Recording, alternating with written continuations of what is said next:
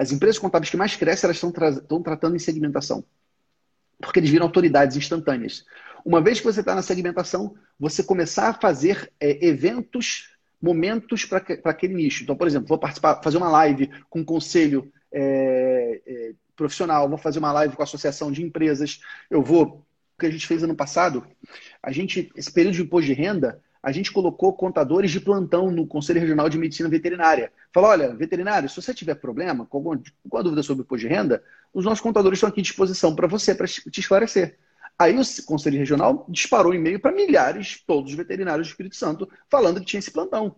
E aí a gente ganha autorização e, autoridade, né, para a gente tratar com esses empresários e ter esse tipo de, de conversa. Então, assim, a prospecção ativa, na minha opinião, para ela funcionar, ela tem que ser segmentada. Você tem que trazer alguma isca poderosa que, que chame a atenção dessa pessoa, alguma oportunidade tributária que ele pode explorar, alguma informação que ele não sabia.